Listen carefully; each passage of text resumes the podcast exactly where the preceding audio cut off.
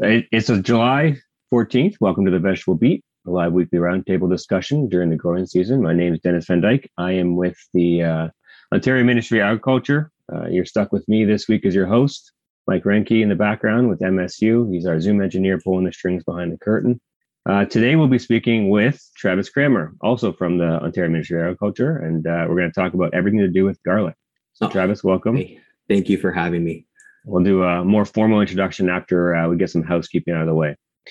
So there's a lot of you garlic growers out there. We want your questions uh, answered. So if you're listening live via Zoom um, at glveg.net slash listen or Facebook at facebook.com slash veggiebeat, you can submit your questions in the chat. Uh, so either Q&A box on Zoom or in the Facebook comment section as well. We will try to answer them as we go and others will save for the end.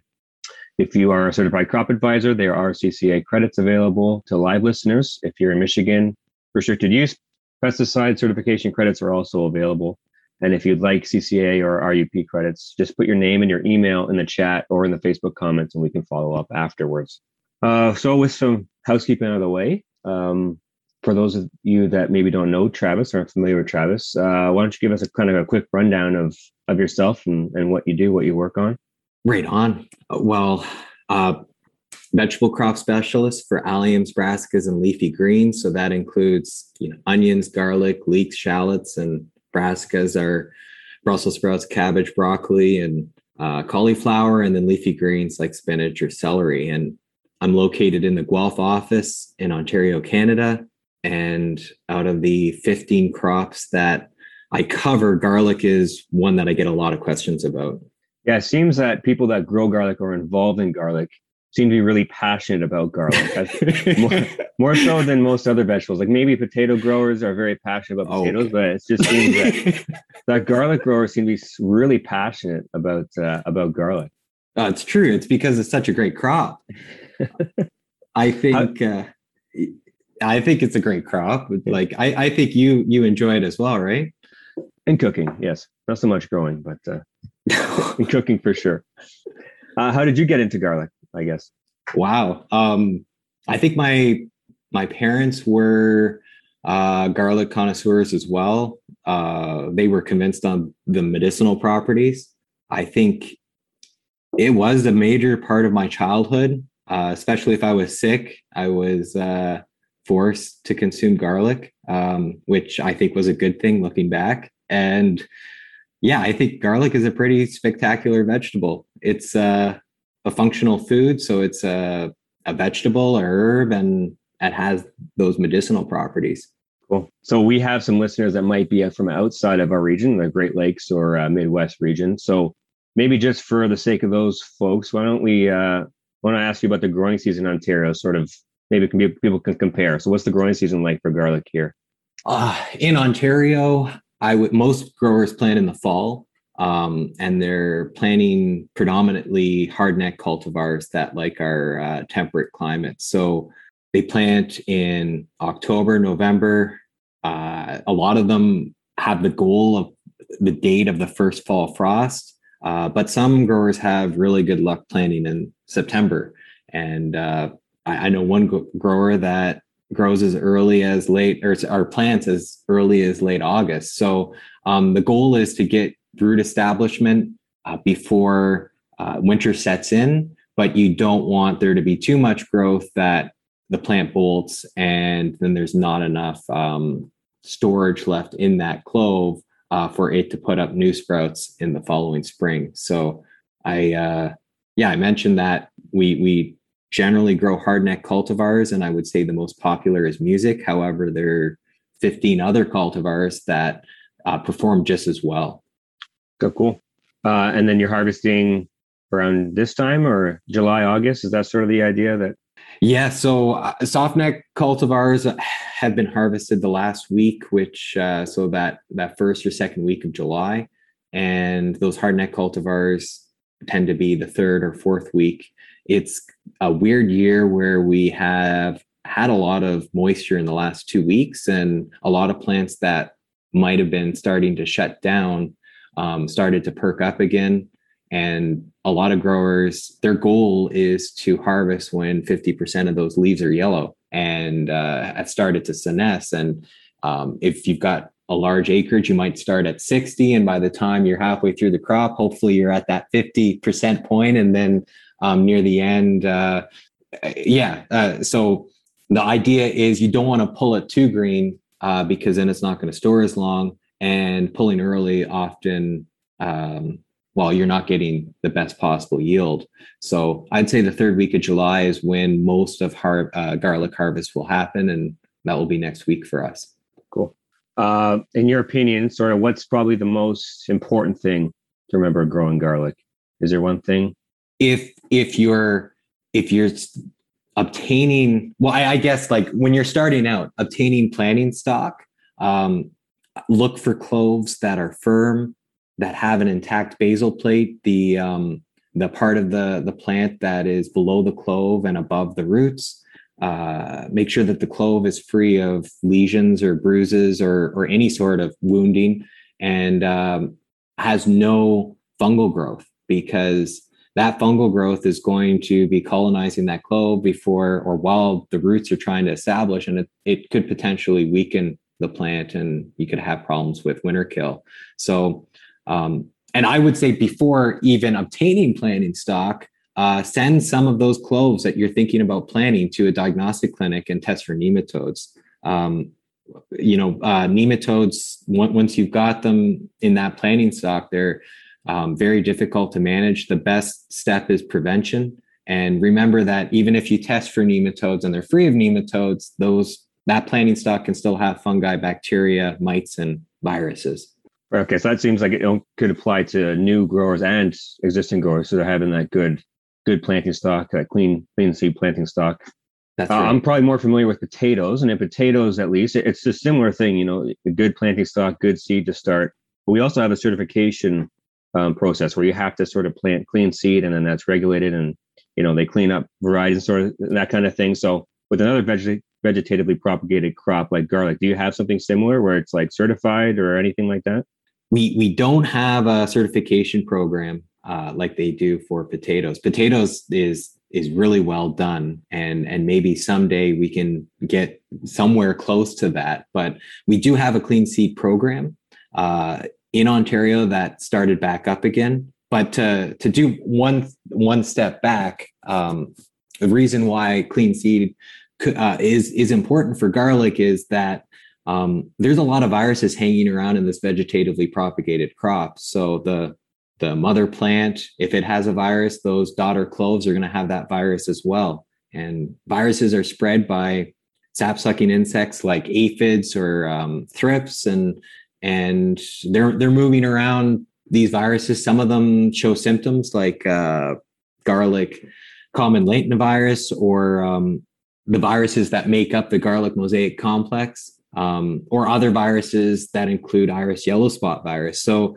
these are these are viruses that can cause symptoms in garlic and uh, and these are the ones that we can test for we have primers for but there are others that infect garlic that are asymptomatic don't show symptoms that are still causing a yield drag so uh, seeing the benefits that potato growers had with the clean seed program the garlic growers in the early 2000s started a clean seed program at the New Liskeard Spud unit.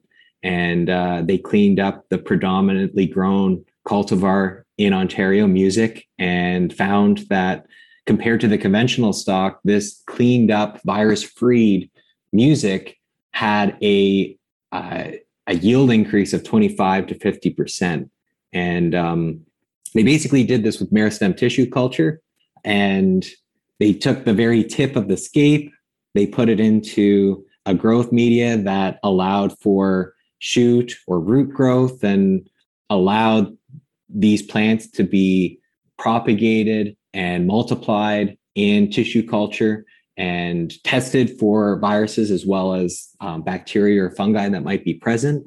And the result is a plant that has been freed of all of the known viruses that uh, target garlic, and a that yield drag is is now gone that's a pretty dramatic increase i would say like that's that's pretty appealing. I was uh, uh, uh, for sure if you're uh, if you're selling a 25 to 50 percent increase in yield, um, yeah, I would say that's that's causing quite quite a drag.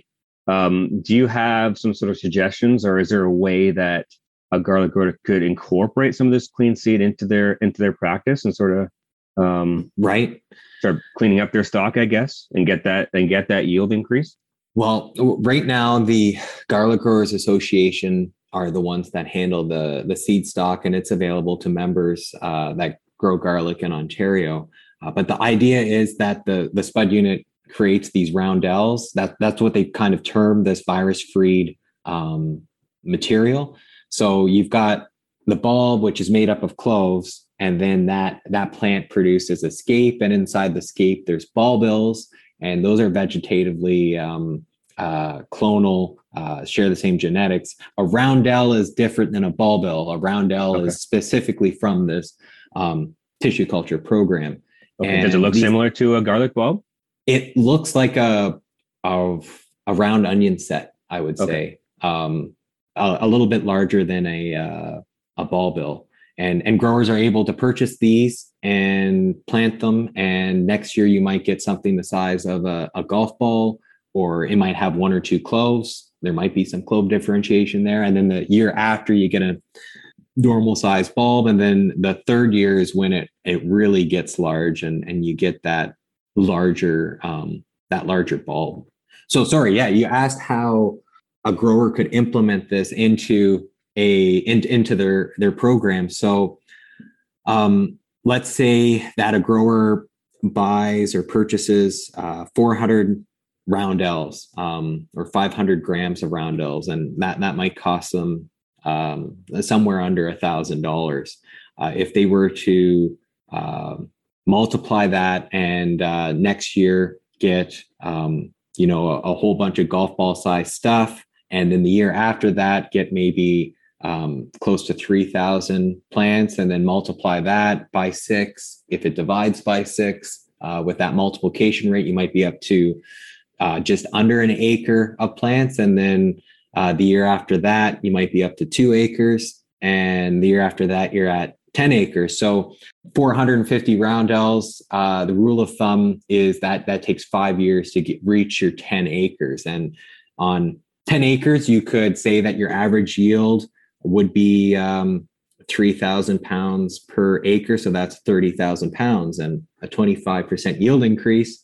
I believe that's around 7,000 uh, extra pounds of garlic. And if you value that at $6 a pound, that's forty forty five thousand dollars worth of um, or, that's a bonus that you're you're capturing that uh, was normally part of that viral yield drag and if it's as far as 50% yield increase that's that's 90,000 so if your growing costs of that clean planting stock over that 5 year period is less than $45,000 it's it's worth considering and that's a conservative estimate like you could grow it out for six years instead of that five, um, you're probably going to be able to sell it for more than that six dollars a pound that I quoted earlier. And on top of that, uh, just as you see in potatoes, this system would produce uh, reduce the amount of pathogens in the field, rots in storage, which leads to increased storability. And then there's not going to be a buildup of nematodes. Yeah, is this, is this the sort of thing that um, you have to keep separate from your regular stock? Could you kind of keep it in the field, or I, I would keep it separate for as long as possible, and and really it depends on every grower's uh, individual growing situation. So there are going to be some growers that might have um, a growing area that has lighting, fertilizer, and um, they're they're they they they figured it out uh, with uh, insect vents, and there's no aphids in there to transfer viruses around, and you can keep that clean seed clean for a long time inside. Where there might be some growers that just put it outside they might throw a exclusion net or a row cover on to prevent aphids or or uh, stuff from moving in and, and moving viruses from their conventional field into that clean seed. But ideally you know if you had a field a kilometer away and there were some trees or some other crops, that aphid is bouncing around. And the more crops between it and your two garlic plants, the less likely that you're going to have a virus transferred from that conventional stock. Right, right, for sure. Um, you mentioned um, sort of the scape and then bulbils, um, and that those are they're sort of clones. Is that like is it a flower? There's a bulb of a flower. Are those seeds that you could then plant like a regular? Like so it does plants? produce something that looks like a seed, but a seed is where there is genetic material from both parents, and and garlic uh, that we grow doesn't have true seed production. So the center of origin for garlic is Kazakhstan or, or um, somewhere nearby. And um, for the last five or 6,000 years that we've been uh, growing garlic, someone figured out that if you rip off that scape, you get a larger bulb. And that, um, that scape removal over generations has I don't know if it's evolved or if the garlic has just figured out that it doesn't need to produce true seed. Like uh, seed is a pretty energy intense process, and and so these vegetative structures, bulbils are are um, are are the result of that. There are garlic cultivars that do produce true seed, but it's they're they're far and few between, and and there are breeding programs that are are looking at trying to incorporate that older genetics into what we have now. But um, yeah, that that bulbil you could plant in the ground. It's going to be free of your normal storage pathogens that would normally be on your cloves. It's going to um, be free of bacteria, but it's not going to be free of the viruses. Uh, most likely, like uh, if there were viruses in the, the mother plant, they're probably going to be transferred to the bulbil uh, with in the umbel and uh, so the only true way to avoid viruses would be through a clean seed program. Right. And if you have some of that clean seed and you take some of the bulbils, then you might start accumulating viruses, but you'll probably be nematode free. And you could even increase the multiplication with those. Right. Those yeah. So. I talked earlier about that multiplication rate being 6x yeah. because of the six cloves. But with bulbils, if they're you might want to uh, remove the scapes the first year just to promote bulb development on that new clean seed. But if you were to leave it for year two or year three and, and leave those scapes, you could take those scapes because they're free of those viruses and plant out those bulbils and those scapes. And um, now your multiplication rate is not one to six, it's one to 30 or one to 25. And you could really bulk it up in the third or fourth year. But be mindful that all of those little bulbils, each one of them now take three years to reach a marketable bulb. Right. Right. But once you have that system going, in theory, the production after five years will continue to supply your crop that you're selling and the next seed, and then you can keep it coming along. Exactly. Yeah. Yeah. I want to ask you about what you said, something about scaping and increasing bulb size, but maybe we'll get to a question that just came in from the audience at this point. Um, so you're talking about keeping the clean seed over five years. Could the garlic get infected still with viruses during those five years? Yes, and uh, but it's it's going to take a while for your clean seed to get infected to the same rate of your conventional stock, and so there's no no answer as to how long that will take to happen. But you're likely to see that yield boost for three, four years, um, like whatever your max is, you're probably going to get that for the first three or four years, and then it will probably start to taper off as um, as as aphids become an issue or other sap sucking insects, and it might go down. But like I visited a field uh, in 2018 that was that that that received roundels from the original clean seed program, and it was in an eighth season, and uh, they didn't use netting they didn't have a greenhouse to propagate this stuff. Like it went out in the field the first year and it was the cleanest field that I've ever walked through. The the plants look fantastic. Um, I, I, couldn't find any any sort of pathogens. Um, it, it was great. And and the the plants were, I would say, still 25% uh, larger than any other field that I had visited at that point in the season that year. And so I think that I'm being very conservative with that five year uh, uh, system. I think you could push that to seven or eight years, make it more economical, maybe start at, you know, 75 roundels instead of the 450 take six years to reach that 10 acres instead of five, now it's even more lucrative. And um, you're still pushing out viruses and you're still getting those yield gains. Yeah, it's interesting because I think if I think and compare it to sort of potatoes, it's it's mostly like sort of a seven years of generations before you know that seed is considered too old and you're not allowed to grow it again um, before it has to be started. So so no real seed potato gets longer than seven generations. I'm assuming most of the garlic seed that's being planted not from clean stock has been you know forever propagated for like yeah yeah decades. Yeah, and, it sounds and, like and we don't know how these cultivars respond to the different viruses. So right right now we've got data to show that with music we get that 25 to 50% yield boost. But what about the other 15 cultivars that perform well in the field that are, are just as good as music? And so part of the um, research that the the spud, the spud unit um, received a special initiatives grant and that's allowing them to conduct experiments to determine the best media the, the best density, the, the best lighting, fertilizer, and, and as well as add five new cultivars to their tissue culture germplasm so that three years from now, growers will be able to order not just music, but five other hardneck cultivars that are good for our temperate climate. Right. Great. Um, I want to go back to the thing you mentioned uh, the increase in removing scapes. What kind of benefit is there to remove scapes? So, John Zandstra has done a lot of work with uh, bulbil production and scape removal. And one of his trials back in 2000 uh, found that removing the scape um, early could increase the bulb size in music. And uh, this is in Ridgetown, Ontario, uh, by 20 to 30%.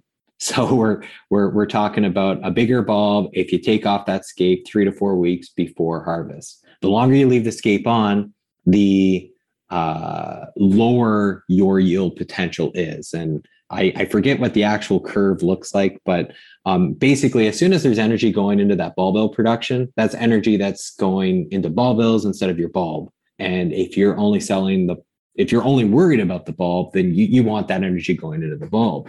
So growers, um, the best way to scape is to do it by hand. You're um, uh, you're breaking off that that scape. Um, you're maybe able to sell it for two, four dollars a pound, just like you do with fiddleheads. It's great in guacamole or pesto, and um, and if you do it early enough, you get that twenty to thirty percent yield increase. If um, you wait too long, that yield increase isn't there. So snapping them off by hand seems a little bit um, labor intensive. 14 uh, to 16 hours per acre. Per acre per, per one per person per person. Yeah, that yeah. seems pretty. Seems like it could be quite a big expense. Is there a way to sort of mechanize that process? You could. I would avoid doing so. So, um, snapping is the best way because you're often not coming into contact with the vascular tissue when you snap. But with a sickle bar mower or a bush hog or a flail mower, those knives are coming into contact with that vascular tissue. And that vascular tissue is able to take in viruses. And so if one plant has a virus, now you're spreading it to all the other plants in the field.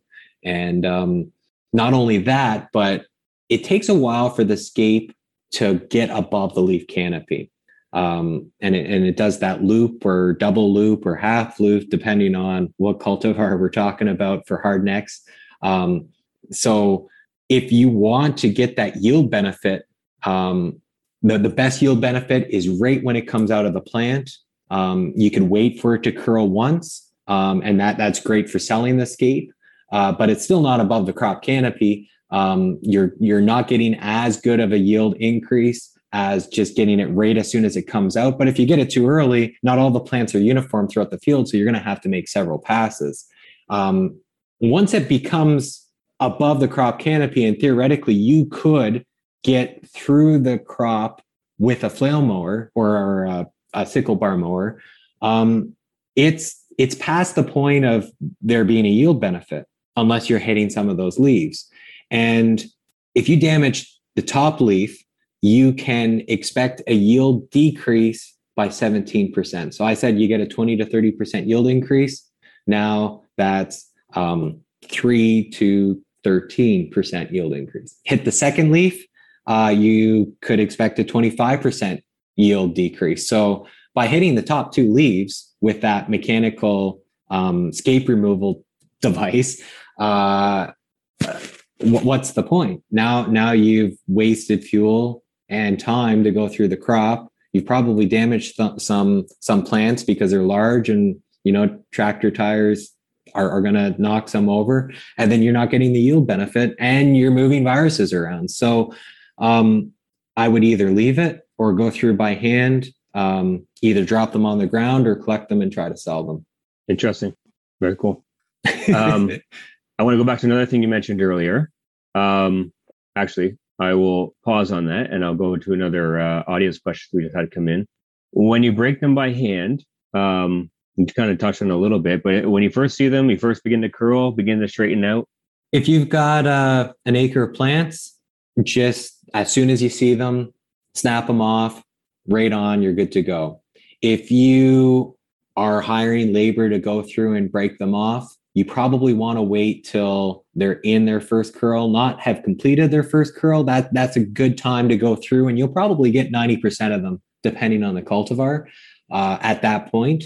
Um, obviously, you know, it, it is important to train whoever is helping you scape to look for them deep within the plant and and snap them off. And it's also important to snap opposed to pull because if you pull them out, um, you might actually it might actually break off below the first or second leaf or the, the top two leaves. And if you if you lose that scape, that's the internal support for those top two leaves, and you could have that plant bend over or, or lodge uh, halfway or a quarter of the of way uh, from the top of the plant. So um, sooner the better. If you have to wait to because you only want to go through the crop uh, once, uh, wait till the first curl. And if it's past the point of the first curl and they're starting to produce bulbils, uh, just just leave them. It, it probably isn't isn't worth the time. Great. Um, if you cut them with a knife, maybe instead of snapping them off, uh, knife spreading viruses. So, yes. Yeah. So another question that came in: Do you have to ster- can you sterilize the knife maybe to avoid spreading? Is there? Do we know anything gotta be, about? You got to uh, be careful um, on your knife sterilization too, because uh, some things could be a little phytotoxic. You might see um, you know, uh, working in a pathology lab and pruning tomatoes, um, or uh, you know, you disinfect the knife or the scalpel, and and when you move on to the next plant, if there's still a little bit of uh, disinfectant on there, you could see some virus-like symptoms or some mottling or or some abnormal plant growth after that. Um, but yeah, theoretically, you could sterilize that knife um, and then dip it in water to get rid of that disinfectant uh, or or let it dry or shake it off and cut the next plant. Um, yeah, and you get a cleaner cut. I don't know if that would be quicker than going around and, and just snapping them. Uh, if, if you're going to that much effort with a knife or with scissors, uh, to me, it, it makes sense to just snap them and, and you're not coming into contact with that vascular tissue. Thank you. Um, hopefully, that answers your questions. If you have more questions, you can continue to uh, put them in the Q and A or, or on uh, on Facebook if you're listening through Facebook Live. I want to also ask you about something you mentioned about nematodes. I have a special interest in nematodes, um, so my ears kind of perked up when you said that.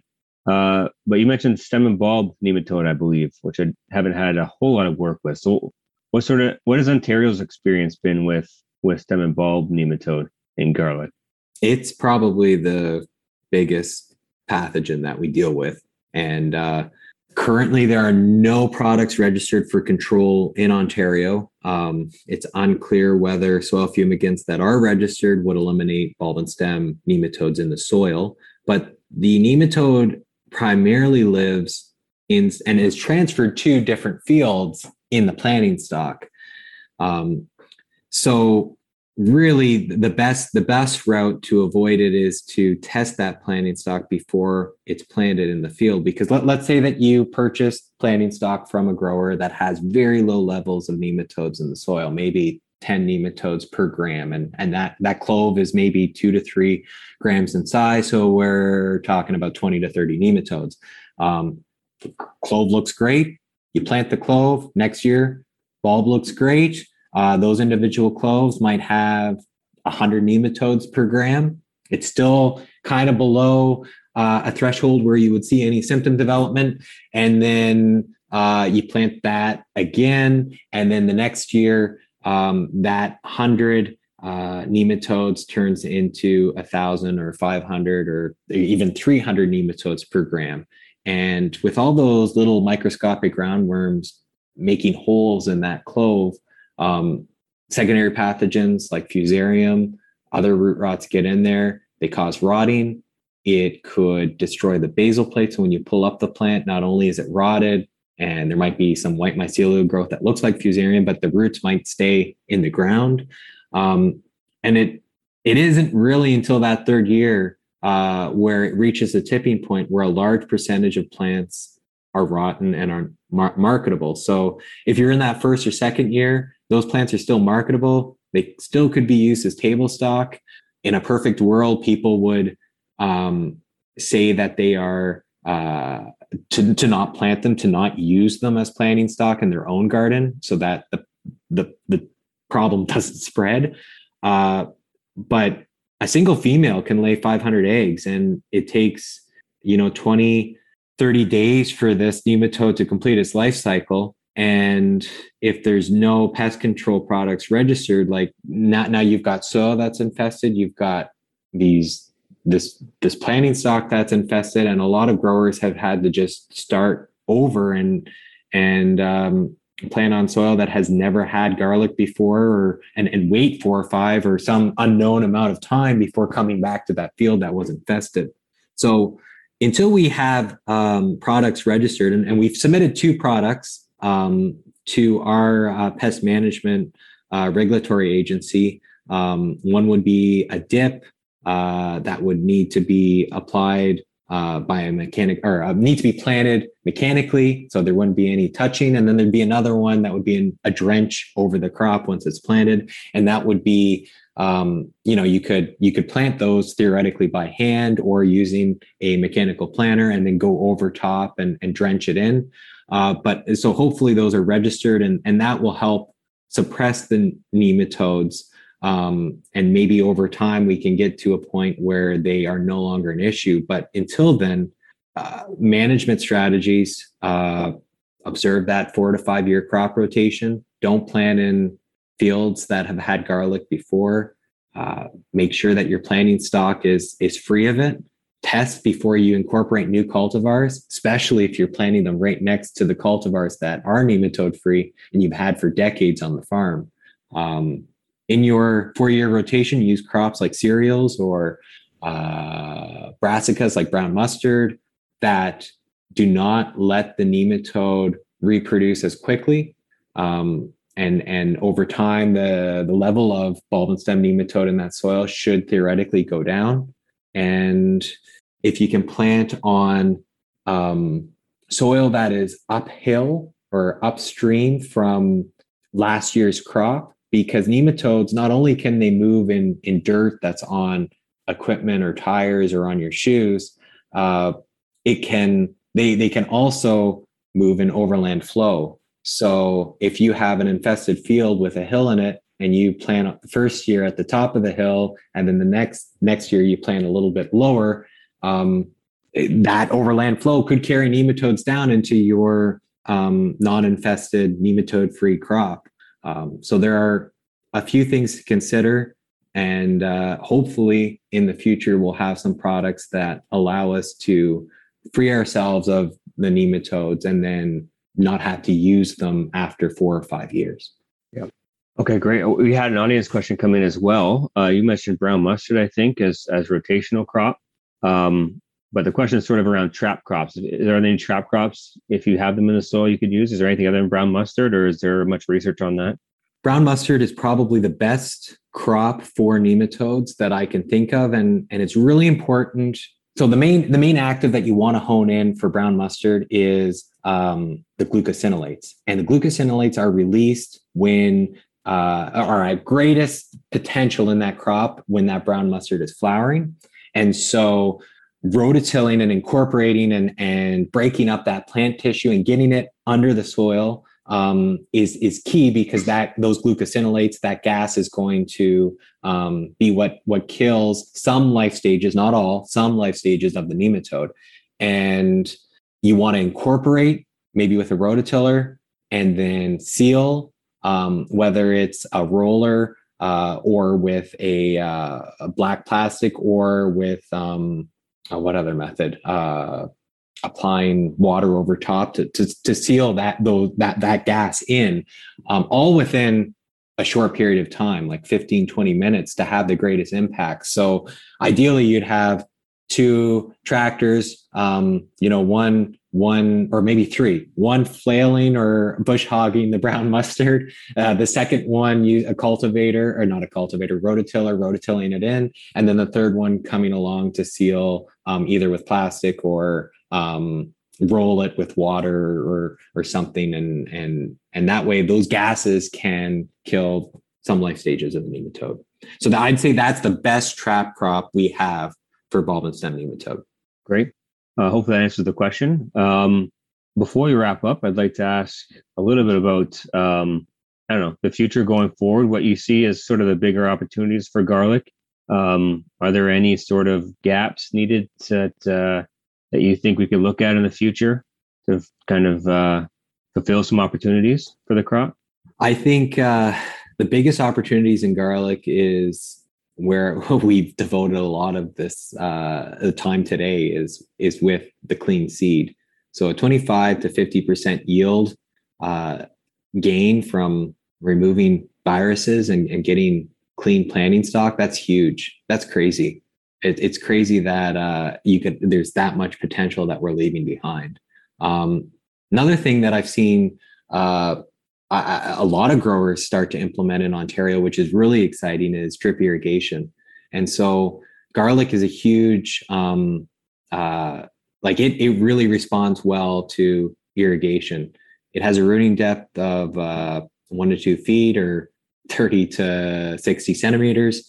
And um, you know, it, it does well with an inch of rain per week uh, on heavier soils, maybe two inches per week on sand. And um, I would say that drip is better because not only are you able to fertigate, but um, you know, with with the overhead irrigation, you have potential to splash around pathogens on the leaves. There's a lot of evaporation, a lot of waste.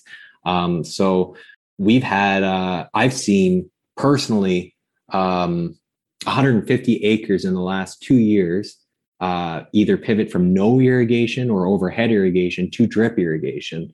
And and they those crops looked phenomenal this year. It was uh, pretty exciting to see because we had those five or six weeks of drought and uh, um, wow like uh, those those fields looked a lot better through the um, the bulbing stage. And and then when we got all this moisture they just you know kept chugging along where other plants. Um, you know they reached bulbing there wasn't enough water and and then we got all this rain but they were already shutting down and it was it was kind of too late. So i would say that there's an up to 35% yield loss due to the lack of irrigation in a dry year.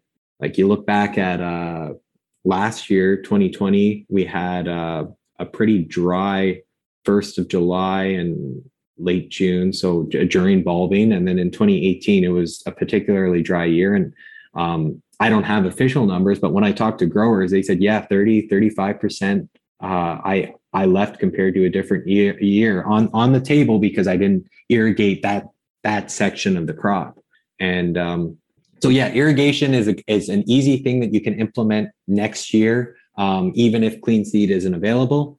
Um, and I'd say the other opportunities in garlic is uh, you know growers harvest they're they're sitting on a, a, a lot of garlic a, a lot of a, a, fresh plant and and the market becomes flooded in September and October and and everyone lowers the price. We, we just want to get rid of it. We want to we want to sell it um, and and reclaim some of our costs. Like it's it's a first crop that a lot of horticultural growers are harvesting, and it's kind of nice to get some returns early and get it sold and not not not worry about it, forget about it.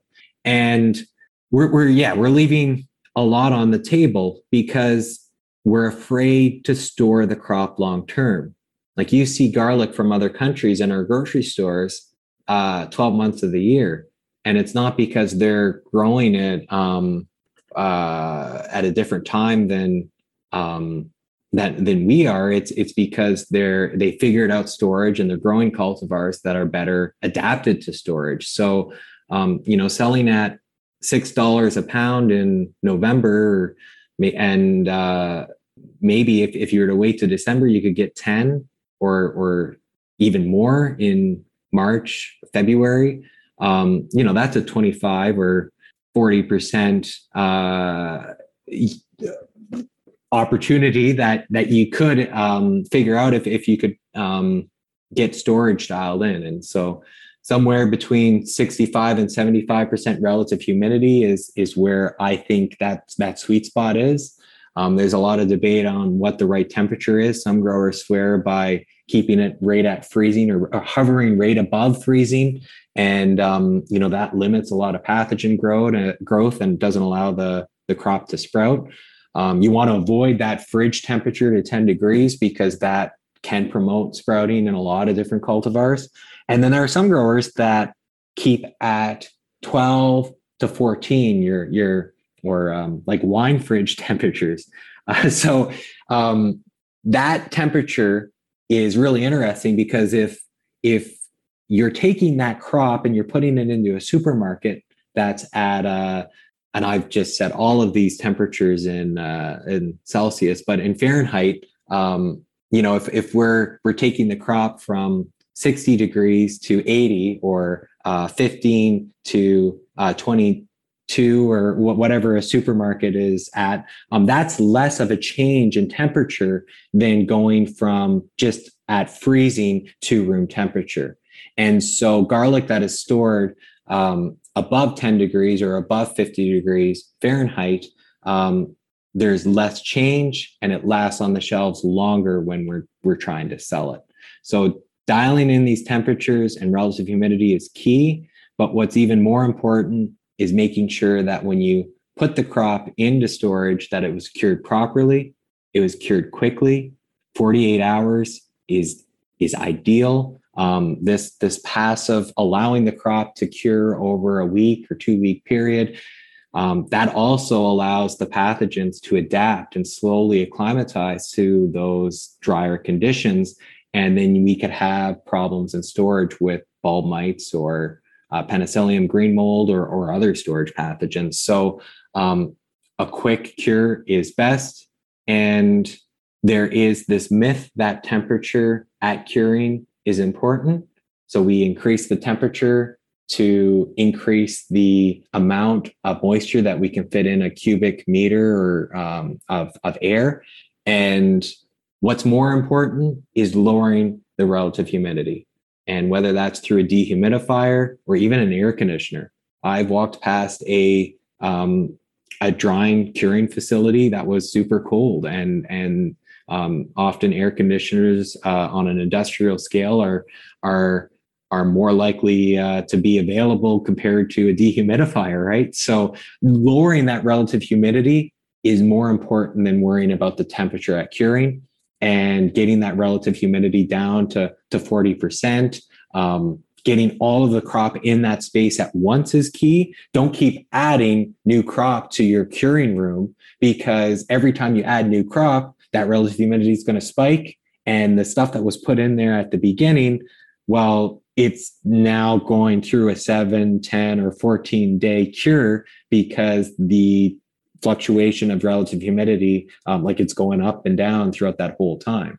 And uh, so there's a lot of different points that I, I mentioned there. Uh, the take home message is short cure, relative humidity is key, and um, figuring out what storage temperature is right for your cultivars is is important. And if you can meet that February, March, April market, you can demand a premium uh, because right now we don't have hard neck garlic available in April that's locally sourced. Ton of great info there. Um, really appreciate that, Travis. I'll I'll um, go through a little spiel at the end if uh, to leave some time for any uh, any more audience questions to come in. Um, but yeah, no, it's been great. We uh, this show is put on by the Great Lakes Vegetable Producers Network, which is a group of extension educators and researchers from across the Great Lakes region, and uh, it's sponsored by the North Central Integrated Pest Management. So thanks to them. We broadcast live via Zoom every uh, Wednesday, twelve thirty Eastern, eleven thirty Central. Uh, every Wednesday from the first week of March to the first week of September, uh, interviewing farmers, researchers, and others about everything to do with vegetable growers. Um, we talked quite a bit about viruses this week, so that probably leads nicely into our program next week, uh, where Natalie Hoidel from the uh, University of Minnesota Extension is going to interview Brett Arenz uh, with the University of Minnesota about viruses and other plant stress symptoms. So, what are you looking for in the in the field, and and um, when to submit a sample and, and that sort of thing. Um, Travis, looks like uh, we've answered all the questions. So, thanks so much for joining me today. Uh, thanks for all the listeners as well for joining us. Um, really appreciate you having you on. Anytime. Thank you. Have a great week, everyone. We'll uh, talk to you next Wednesday. Same time, same place, glveg.net slash listen.